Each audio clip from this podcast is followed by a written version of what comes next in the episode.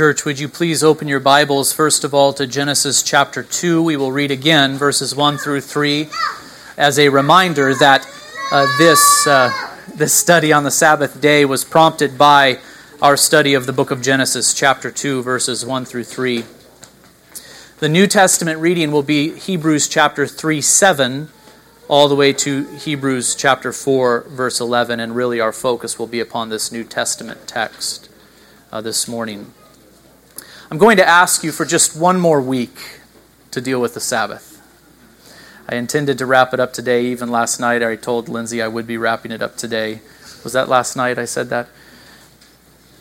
I need to deal with practical application more thoroughly uh, than what I had time for today, and so I want to take one more Sunday to deal with some practical considerations concerning Sabbath keeping.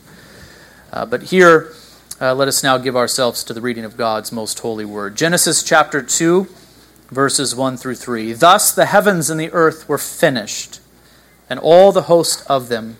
And on the seventh day God finished his work that he had done, and he rested on the seventh day from all his work that he had done. So God blessed the seventh day and made it holy, because on it God rested from all his work that he had done in creation. Now let us go to the book of Hebrews, uh, chapter 3, and we will begin reading in verse 7 and go all the way through chapter 4, verse 11. There, the writer to the Hebrews says, Therefore, as the Holy Spirit says, Today, if you hear his voice, do not harden your hearts as in the rebellion. On the day of testing in the wilderness, you can hear him referring to uh, that that wilderness generation being led out of Egypt by Moses, by his hand, uh, by the hand of God through Moses. They wandered in the wilderness and they were tested and they were rebellious. Where your fathers put me to the test and saw my works for 40 years. Therefore, God says, I was provoked with that generation and said, They always go astray in their heart. They have not known my ways. As I swore in my wrath, they shall not enter my rest. Take care, brothers lest there be in any of you, any of you, you new covenant people of God, you Christians, take care, brothers, the writer of the Hebrews says, lest there be in any of you an evil, unbelieving heart leading you to fall away from the living God. But exhort one another every day, as long as it is called today, that none of you may be hardened by the deceitfulness of sin. For we have come to share in Christ, if indeed we hold our original confidence firm to the end. As it is said, Today, if you hear his voice, do not harden your hearts as in the rebellion. For who were those who hardened and yet rebelled? Was it not all those who left Egypt by Moses? And with whom was he provoked forty years? Was it not with those who sinned, whose bodies fell in the wilderness? And to whom did he swear that they would not enter his rest, but to those who were disobedient? So we see that they were unable to enter because of what? Because of unbelief. They did not enter the rest because of unbelief. Therefore, while the promise of entering his rest still stands for us today, it still stands, let us fear lest any of you should seem to have failed to reach it. For good news came to us just as to them. But the message they heard did not benefit them because they were not united by faith with those who listened. For we who have believed enter that rest, as he has said, As I swore in my wrath, they shall not enter my rest, although his works were finished from the foundation of the world. For he has somewhere spoken of the seventh day in this way, and God rested on the seventh day from all his works. And again in this passage he said, They shall not enter my rest. Since therefore it remains for some to enter it, and those who formerly received the good news failed to enter because of disobedience. Again, he appoints a certain day, today, today, saying through David so long afterward, in the words already quoted, Today, if you hear his voice, do not harden your hearts. For, here is the conclusion of the matter, if Joshua had given them rest, Joshua coming right after Moses, for if Joshua had given them rest through leading the people of Israel into the promised land, God would not have spoken of another day later on. So then, the writer to the Hebrews says, there remains a Sabbath rest for the people of God. For whoever has entered God's rest has also rested from his works as God did from his. Let us therefore strive to enter that rest so that no one may fall by the same sort of disobedience. A complicated text, I know, but one that we will consider in some detail today. Thus far, the reading of God's most holy word. May the Lord bless the preaching of it as well. One of the arguments that you'll hear from those who are opposed to the idea that there is still one day out of seven that is to be kept holy unto the Lord is that the New Testament never explicitly says so. Uh, in other words, one of the arguments that the anti Sabbatarians, as I am calling them, uh, one of the arguments that they make for not believing that a Sabbath day remains for the people of God is that the New Testament does not directly say something like, Thou shalt keep the Sabbath day holy uh, to new covenant believers. The practice of Sabbath keeping, therefore, they reason, does not remain for the people of God under the new covenant. They will admit, of course, that the Old Testament did require the Old Covenant people of God to keep the Sabbath day, but they reason that if the new covenant people of God were to keep a Sabbath day, the New Testament must say so directly, and, that, and they claim that it does not. Uh, this is one of the arguments that the anti Sabbatarians will make to defend their position. And I hope that you do understand that many, many Christians today are, in fact, anti Sabbatarian. It is uh, difficult, I think, to find pastors and churches who will confess that Sunday is the Christian Sabbath. Most churches, you'll notice, do still meet for worship on which day of the week? On Sunday. They will even call Sunday the Lord's Day. But if you press them for an answer as to why they meet on Sunday, they will say perhaps tradition or preference. Indeed, uh, they will probably say something about Christ raising from the dead on the, that day. But here is the point few, very few, will make the connection between Sunday, the Lord's Day, and the Sabbath command instituted at creation and also reiterated on Sinai. Are you following with me? They meet on Sunday for worship, but they don't make the connection between that and the law of God. Uh, one way to find out if a pastor or church is anti Sabbatarian uh, would be to ask the question Does a Christian sin when he or she violates the Lord's Day Sabbath by working unnecessarily or by neglecting to gather for worship, not being providentially hindered? Does the Christian sin when they willingly and for no good reason uh, neglect and violate the Sabbath day? Uh, those who believe that the Lord's day is the Christian Sabbath would have to answer that question how so? Yes, they actually sin by violating the Sabbath. To go on working unnecessarily or to neglect to gather for worship unless providentially hindered is a violation, we believe, of God's moral law given when? first at creation, and then also reiterated on Mount Sinai in the fourth of the Ten Commandments, and also written on the heart of the Christian through the regenerating power of the Holy Spirit. So to refuse to cease from ordinary work or to neglect the worship of God is to commit a sin of, of omission. This is what we call it. It's a sin of failing to do that which God has uh, commanded that we do. We omit obedience to God's law. It is a failure to do what he has commanded. An anti Sabbatarian would probably not be willing to admit that it is sin, though. They will say that a Christian should go to church for his or own good. And with this, I agree. They might even say that skipping church is a bad idea. I also agree with this. Uh, but they will not call treating Sab- Sunday as if it were common, a common day, a sin because they refuse to recognize the connection between the Lord's day and God's moral law given at creation on Sinai and written on the heart of the Christ follower by regenerating power of the Holy Spirit. Another way to tell if a Christian is an anti Sabbatarian is to ask would it be right for the church to gather for corporate worship on another day besides Sunday? Are you following with me here? Ask that question. Would it be right for the church to gather for corporate worship on another day besides Sunday? Would that be okay? Now, please hear me. Uh, do not misunderstand me. I beg that you don't. I am not referring to, let's say, a Wednesday night prayer meeting or a Wednesday night worship service in addition to the Sunday service. The, church uh, may gather as often as she pleases uh, to pray and to worship the Lord. Uh, but I am here referring to the church being called to gather for worship, that is, for prayer, the singing of songs, the preaching of the word, the breaking of the bread, on another day of the week besides Sunday. Would it be okay for us to do that as New Covenant Christians? Um, I would imagine that a lot of Christians today would actually say, yeah, this would be just fine. Uh, we may gather for worship on any day we choose. I can hear them saying this whatever works, whatever is practical, after all, we are free in Christ. I can hear it now. We are free in Christ. Uh, no, what we are saying is that the church is to worship according to the command of Christ. God has prescribed in His Word that He is to be worshiped and also how He is to be worshiped. Is there freedom in Christ, brothers and sisters?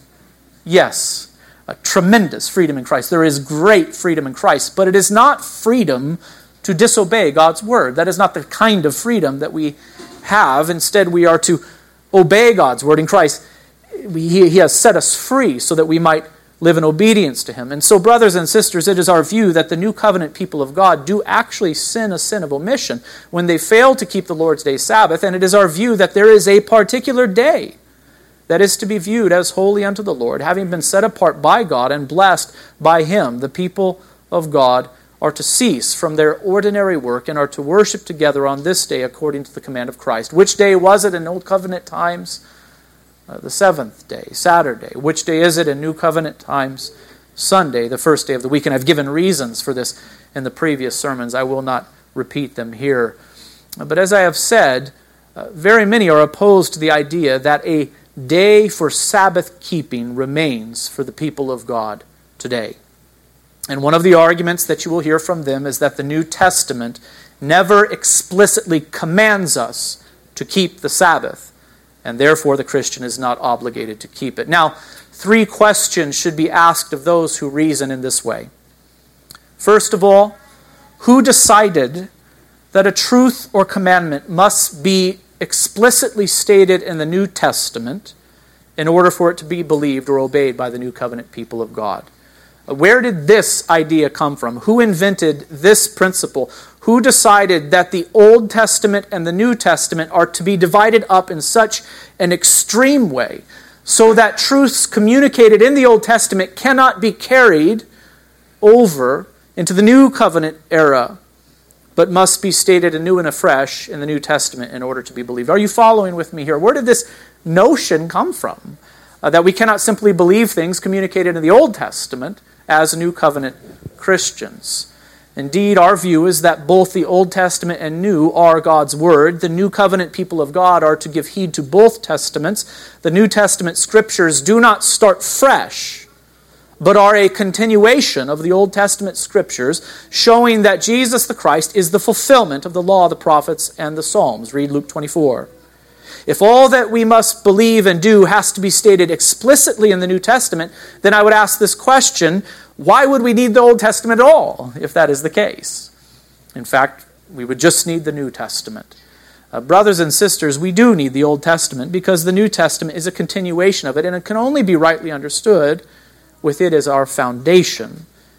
Uh, secondly, this is the question I would ask those who reason in this way wouldn't it be more appropriate to say that the New Testament must provide either an explicit statement or a theological rationale for doing away with some truth or commandment in the Old Testament before we are free to dismiss it as belonging only to the Old Covenant era. Do you see, do you see how I am arguing here? Um, there, it seems as if some are so quick to do away with Old Testament teachings. I am saying we should be more slow to do away with them. The New Testament should explicitly tell us this thing no longer applies to the people of God, or at least the theological rationale should uh, be there, provided for us in the New Testament. In other words, our impulse should be to assume that things will only change when God says they have changed, or when there is some undeniable reason for the change. Indeed, uh, the New Testament does explicitly say that some things, and even many things, have changed with the passing of the Old Covenant to the inauguration of the New. There are many things that were required of the people of God under the Old Covenant that are no longer required of the people of God under the New. For example, under the Mosaic covenant, the people of God were to worship at the temple, but not so under the new. Under the old Mosaic covenant, the people of God were to abstain from certain foods. Not so under the new. Under the old Mosaic covenant, the people of God were to observe a whole complex of holy days, festivals, and Sabbaths. Not so under the new. Under the old Mosaic covenant, the people of God were to worship by sacrificing animals through the mediation of the priesthood. Not so under the new. So, did things change for the people of God with the passing away of the old covenant and the inauguration of the new? The answer is yes, things changed drastically so. Many things changed. But the New Testament, here is the point, either explicitly states the change or provides us with the theological rationale for such changes. For example, Peter the Jew was commanded by God in a vision to rise, kill, and eat foods that under the old covenant were unclean to him. Acts chapter 10. Paul the Apostle plainly declares that circumcision and uncircumcision are nothing under the new covenant. 1 Corinthians chapter 7. Jesus assured the Samaritan woman that particular mountains and temples would have no importance at all in the new covenant era. John chapter 4. Do you remember that story? She was bothered. My people say we're to worship here, your people say were to worship there, Jesus says, Don't worry about it. uh, the day is coming and is now here when neither on this mountain nor that mountain will people worship, but in spirit and in truth. I mean, this is the, the essence of Jesus' teaching. Isn't it silly how Christians today still make a big deal out of geography and borders and mountains and places? Christ said, No longer, not in the new covenant era. Paul explicitly says that the holy days of the Jewish church are not binding on the new covenant people of God. When he says in Colossians 2:16 so let no one judge you in food or drink or regarding a festival or a new moon or sabbaths.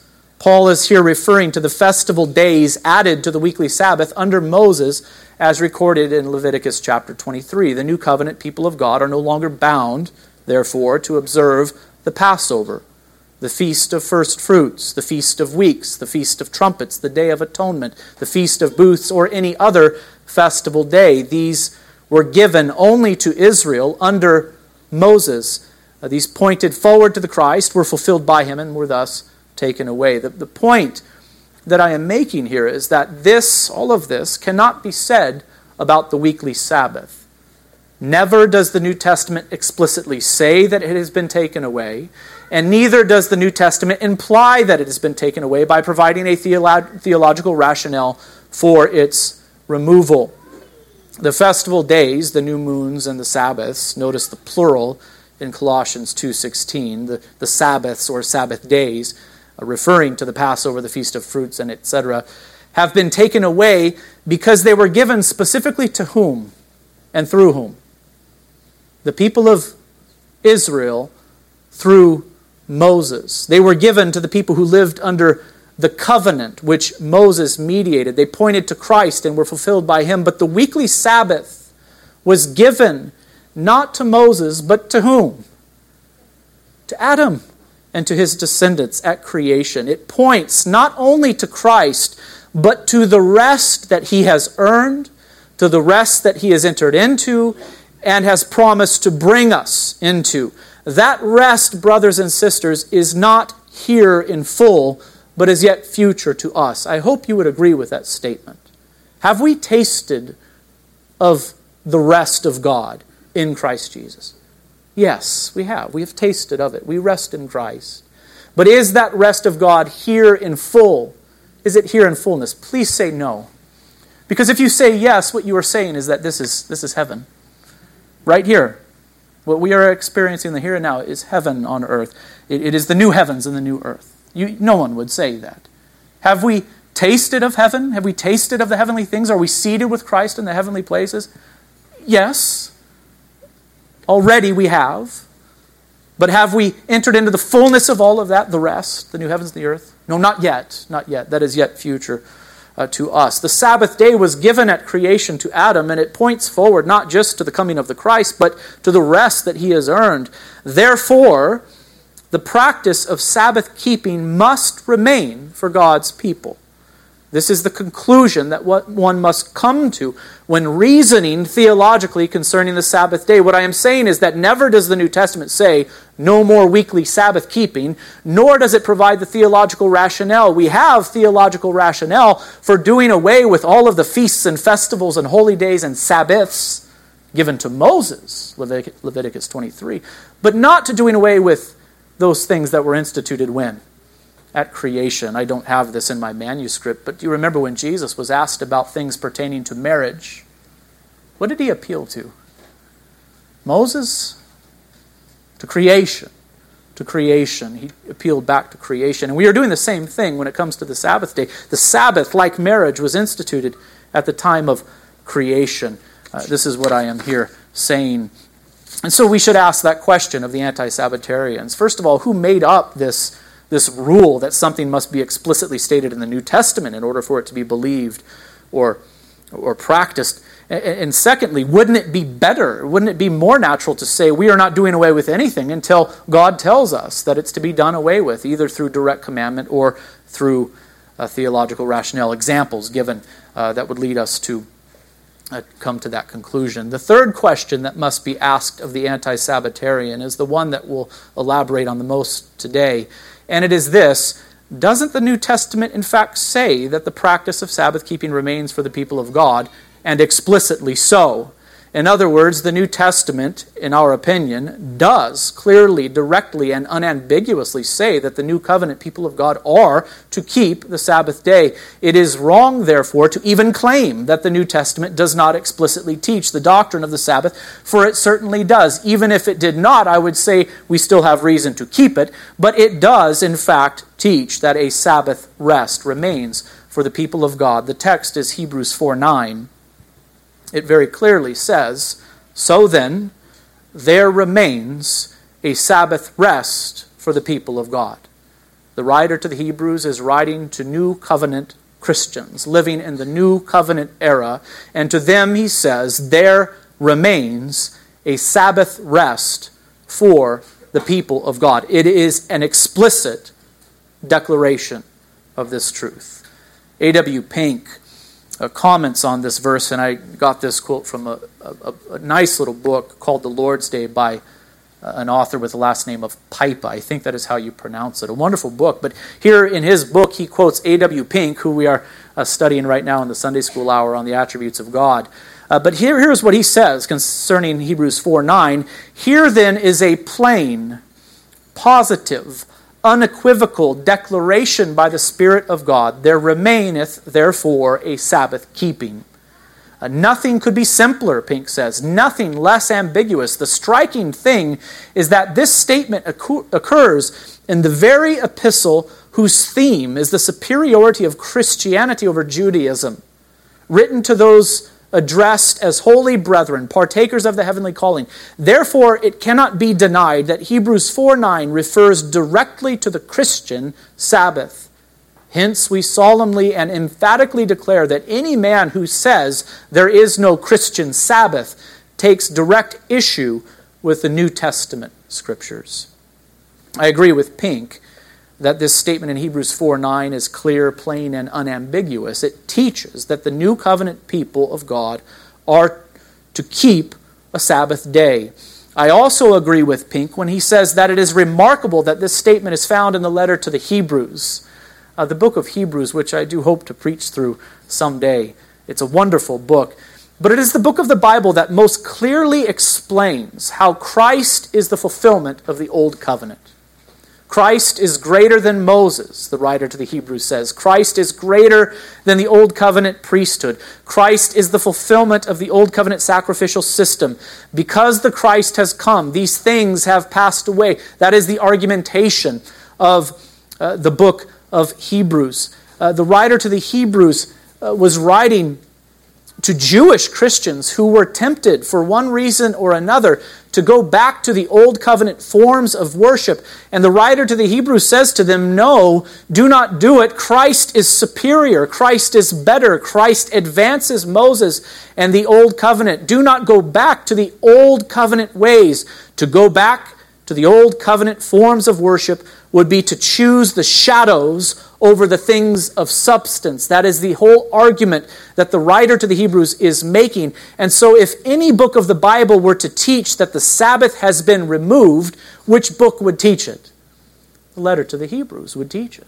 Here is where the, the writer to the Hebrews would emphatically say that thing, the observance of the weekly Sabbath, it has died with Christ and it was not raised again, right? This would have been the time to say it. But instead, we find that the writer to the Hebrews is insistent to the new covenant people of God. He says, There remains a Sabbath rest for the people of God living now under the new covenant. It is really astonishing, isn't it?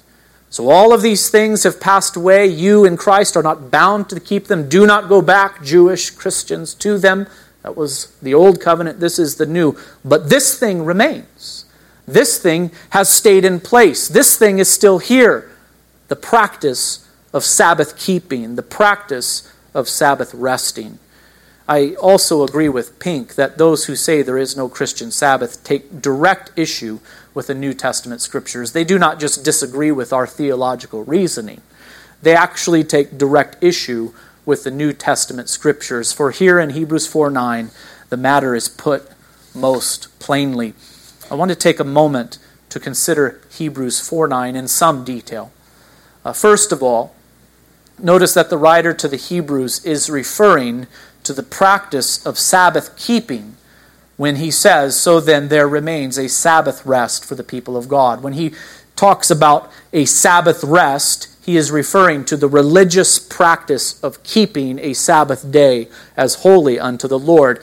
The word translated in the ESV as Sabbath rest is in the Greek sabbatismos.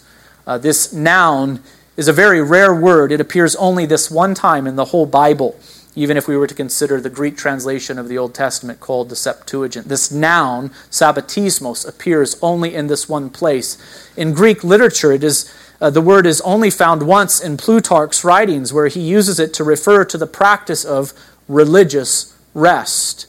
And so, although the noun sabbatismos is found nowhere else in the Bible, uh, the verbal form of the word, which is sabbatizo, is used a number of times in the Septuagint, the Greek translation of the Old Testament. And the word sabbatizo is always used to describe the idea of Sabbath keeping. Uh, for example, Exodus 16:30 says, "So the people of God rested on the seventh day. They they sabbatized on the seventh day." Uh, the Greek dictionary, a very trusted Greek dictionary called Louw-Nida, says that this word, sabbatismos, the noun that I was at first referring to, refers to a special, religiously significant period for rest and worship. It is a Sabbath rest, a period of rest. Uh, the point is that the noun used by the writer to the Hebrews in 4 9 refers to the religious practice of Sabbath keeping. The practice of Sabbath keeping, or the keeping of a Sabbath day, remains for the people of God living under the Old Covenant. In other, in other words, just as the Old Covenant people of God were to keep a Sabbath day, so too the New Covenant people of God are to keep a Sabbath day. If the writer to the Hebrews meant to communicate that the people of God, under the new covenant, still have a hope or expectation of future rest, then he would have used the word for rest that is used throughout this passage. I will not reread it, but the word rest, simply rest, appears throughout this Hebrews passage from 3 7 onward. But it is not the hope or expectation of future rest that the writer to the Hebrews is referring to here, but to the present practice of Sabbath keeping by the people of God in the new covenant era. This is what remains for the people of God the practice of keeping a Sabbath day holy unto the Lord. Secondly, notice that the writer to the Hebrews is insistent that the practice of Sabbath keeping remains for the people of God in the new covenant era. Much has changed.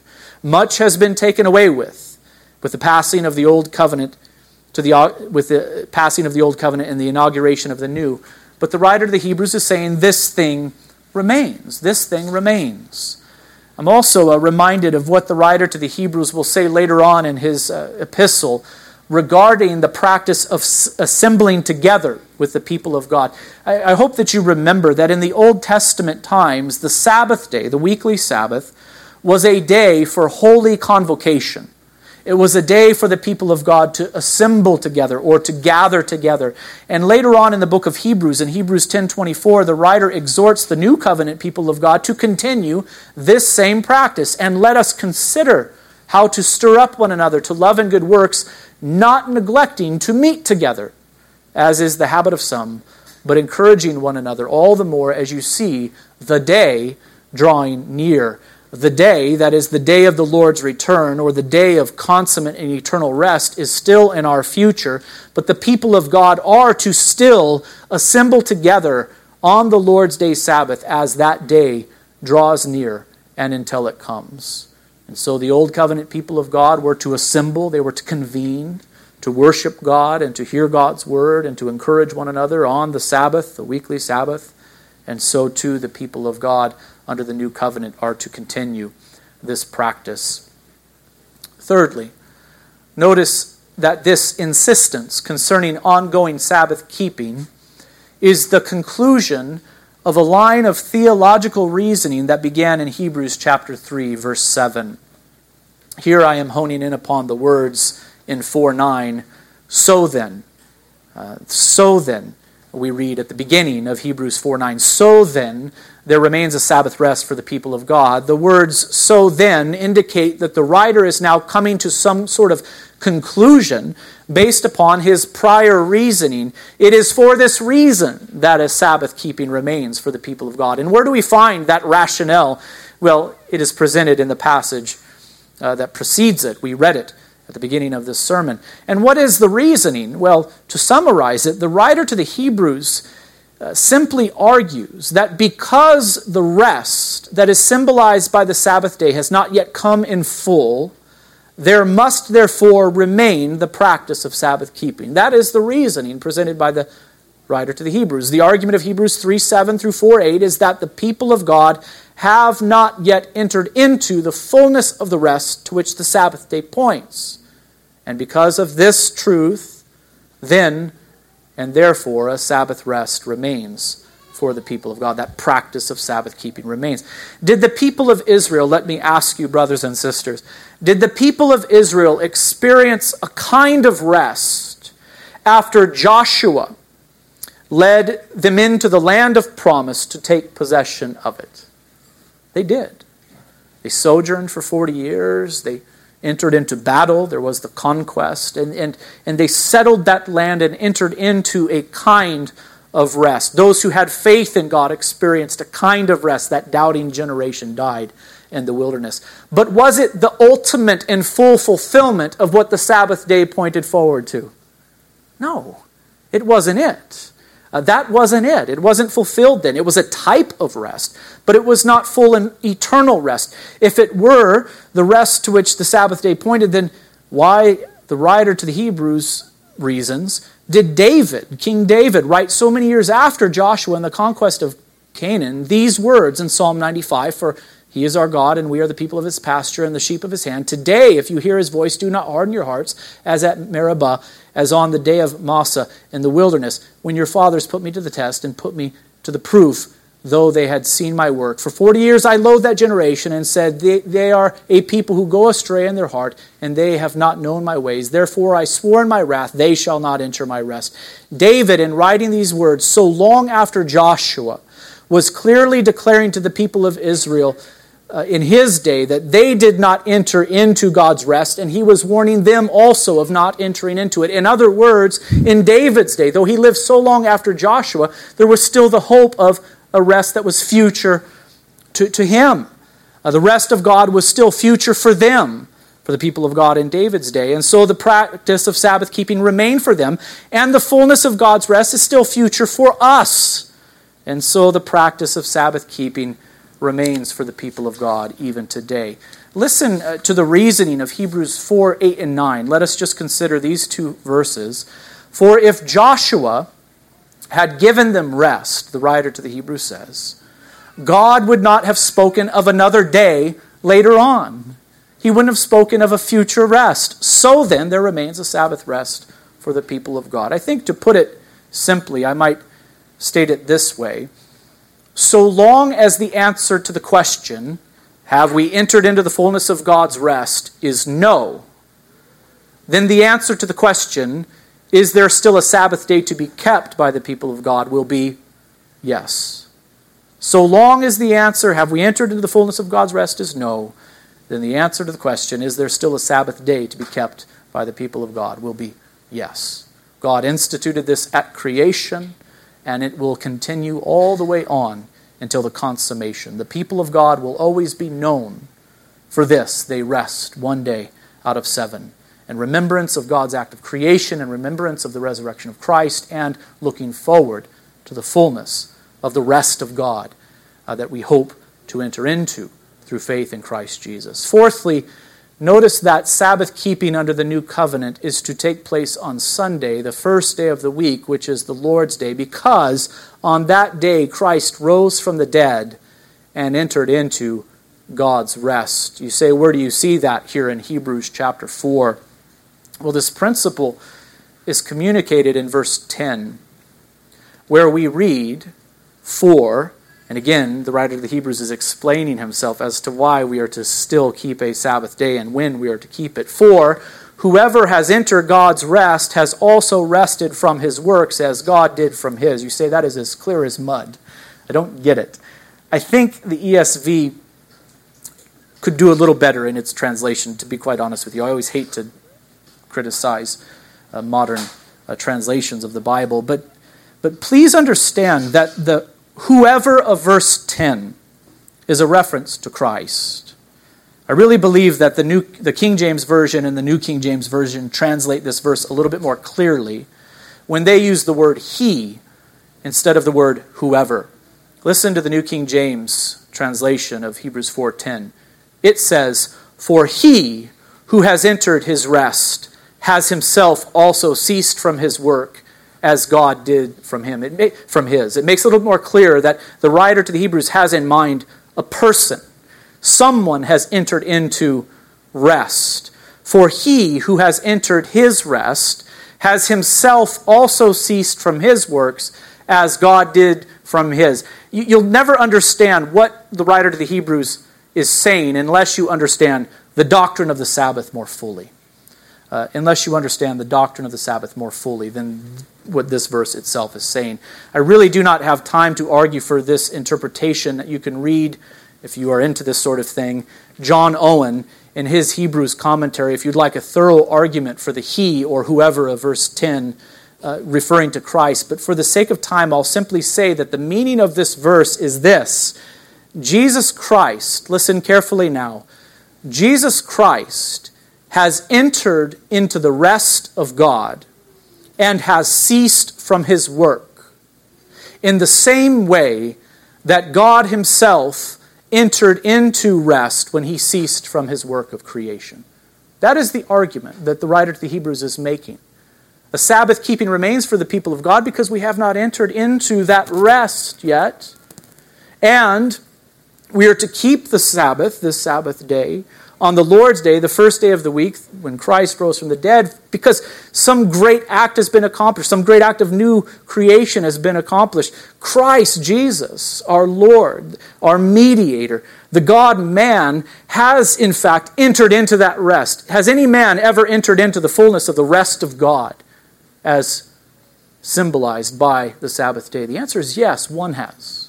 Jesus has. How did he get to go? And experience the rest of God. How did he get to cease from his labors? Because he kept the law perfectly. He finished the work. He has entered into that rest. He sat down at the right hand uh, uh, of the Father. So one has entered in. He is, he is our forerunner, isn't he? He is the first fruits. He is our hope. He has obtained the rest of God, and we expect to obtain it as well, not on our own through the accomplishment of works, but by trusting in Christ and the work that He has finished for us. Do you get the, the theological reasoning here that the writer of the Hebrews is making? We are to rest still. The Sabbath keeping remains for the people of God. But the day has changed. It is not explicitly said here, but it is alluded to throughout the rest of the New Testament, and we're to anticipate it from the Old also. Uh, it, the day has changed based upon the finished work of Christ and the fact that he has entered into rest. When did he do it, brothers and sisters? When did Christ enter into rest? He did it on Sunday, the first day of the week when he rose from the dead. It was after his work was completed. Was his work completed when he was still in the grave? Please say no. He was there in the grave, but his work was not fully completed then. If he stayed in the grave, then he would have accomplished nothing for us, but he rose on the first day of the week and he entered into rest, ascending to rest, ascending to the right hand of the Father and taking his seat there. The Sabbath keeping remains for the people of God because the fullness of God's rest is still a future reality for us. But there is one who has entered into the fullness of God's rest and has ceased from his works, Christ Jesus our Lord. On which day are we to keep the Sabbath under the new covenant? It is on Sunday, because on this day our Redeemer was finished with his work and did enter into his rest. Isn't it beautiful? When we keep the Lord's Day Sabbath, we are reminded of God's act of creation, yes and so we remember our Creator. But we are now also reminded of God's act of redemption accomplished through Christ Jesus our Lord, and we, we remember our Redeemer. And the fact that we are resting one out of seven, one out of seven, even still, uh, means that we are also looking forward to something that has not yet come, namely eternal, full, final, and consummate rest. What a beautiful thing this is. Uh, fifthly and lastly, let us see that in this Sabbath keeping, the new covenant people of God are to persevere in the faith until they enter the fullness of rest, which is typified by the Sabbath day. In this Sabbath keeping and, and through the process of Sabbath keeping, the new covenant people of God are to persevere in the faith until they enter the fullness of rest, which is typified by the Sabbath day. Listen to the way in which the writer to the Hebrews exhorts the Christian in verse 10. He says, Let us therefore strive to enter that rest so that no one may fall by the same sort of disobedience. He is saying the fullness of that rest is still future to us. We have tasted of it but have not entered in fully. Let us not be like the people of Israel who came short of it because of their disbelief. They feared to enter into the promised land because the people were so big. They were so strong. They did not trust in God. And so they died in that wilderness place. They came short of the promised land. And the writer of the Hebrews is saying, let us not be like them at all, but let us persevere. Let us press on. Let us abide in Christ, remain in Him through to the very end, so that we might enter into the fullness of that rest earned for us by Christ Jesus. And how are we to do it? Well, the entire context implies that we're to do it in part through the process of Sabbath keeping one day out of seven, week after week after week. Uh, brothers and sisters, I um, would like to conclude uh, th- this sermon by elaborating just a bit more on this idea and by stressing this connection between honoring the Sabbath day and our perseverance in Christ. Uh, keeping the Sabbath day, I hope that you are able to see this. Keeping the Sabbath day holy unto the Lord helps us to persevere. It does. It is one of the things, the means that God has given to us to, to persevere in Christ through to the end. The activities associated with public and private worship on the Sabbath day, they are good for the soul. You would agree with me on that, wouldn't you? When you come and you pray with the people of God, when you fellowship with the people of God, when you hear the Word of God preached, when you observe the Lord's Supper, these are the means that God has given to His people to strengthen them, to nourish them, and to give them what they need to finish the race that is set before them. Uh, the practice of keeping the Sabbath day holy helps the people of God to persevere. And also, keeping the Sabbath day indicates that we are persevering. Do you see this? Keeping the Sabbath day is an indicator that we are indeed persevering. It is a sign that we are abiding in Christ still, that we are still trusting in his sacrificial death, in his victorious resurrection, and hopefully that we will, and, and, and in our hope that we will one day enter into the rest that he himself has entered into through faith in him. It indicates that we are still uh, persevering. There is a reason, a very good reason, why pastors and elders uh, grow concerned when people are absent from the fellowship. You understand this, right? It's not just about checking the boxes and keeping the attendance numbers up. Maybe it is for some, I don't know. It's not about that. It's not about you just being here for the sake of being here. There is a good reason why pastors and elders grow concerned when people are absent from the fellowship, for no good reason, of course, I mean. It might be that they have been providentially hindered, but it might also be an indicator, and often is, that something has gone wrong with their faith.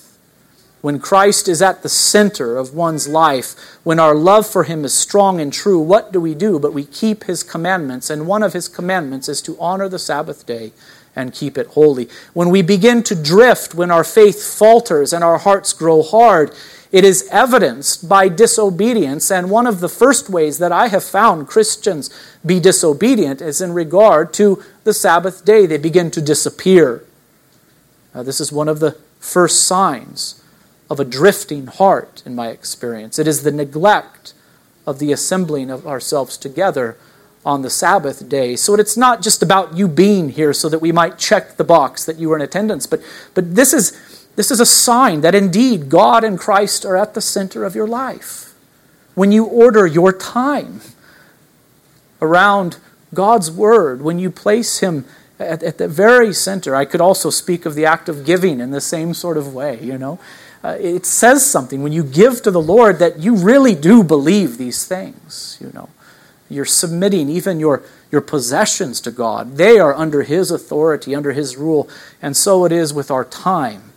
When we honor the Sabbath day, we are saying, God, I am going to live in submission to you always. You are at the center of my life.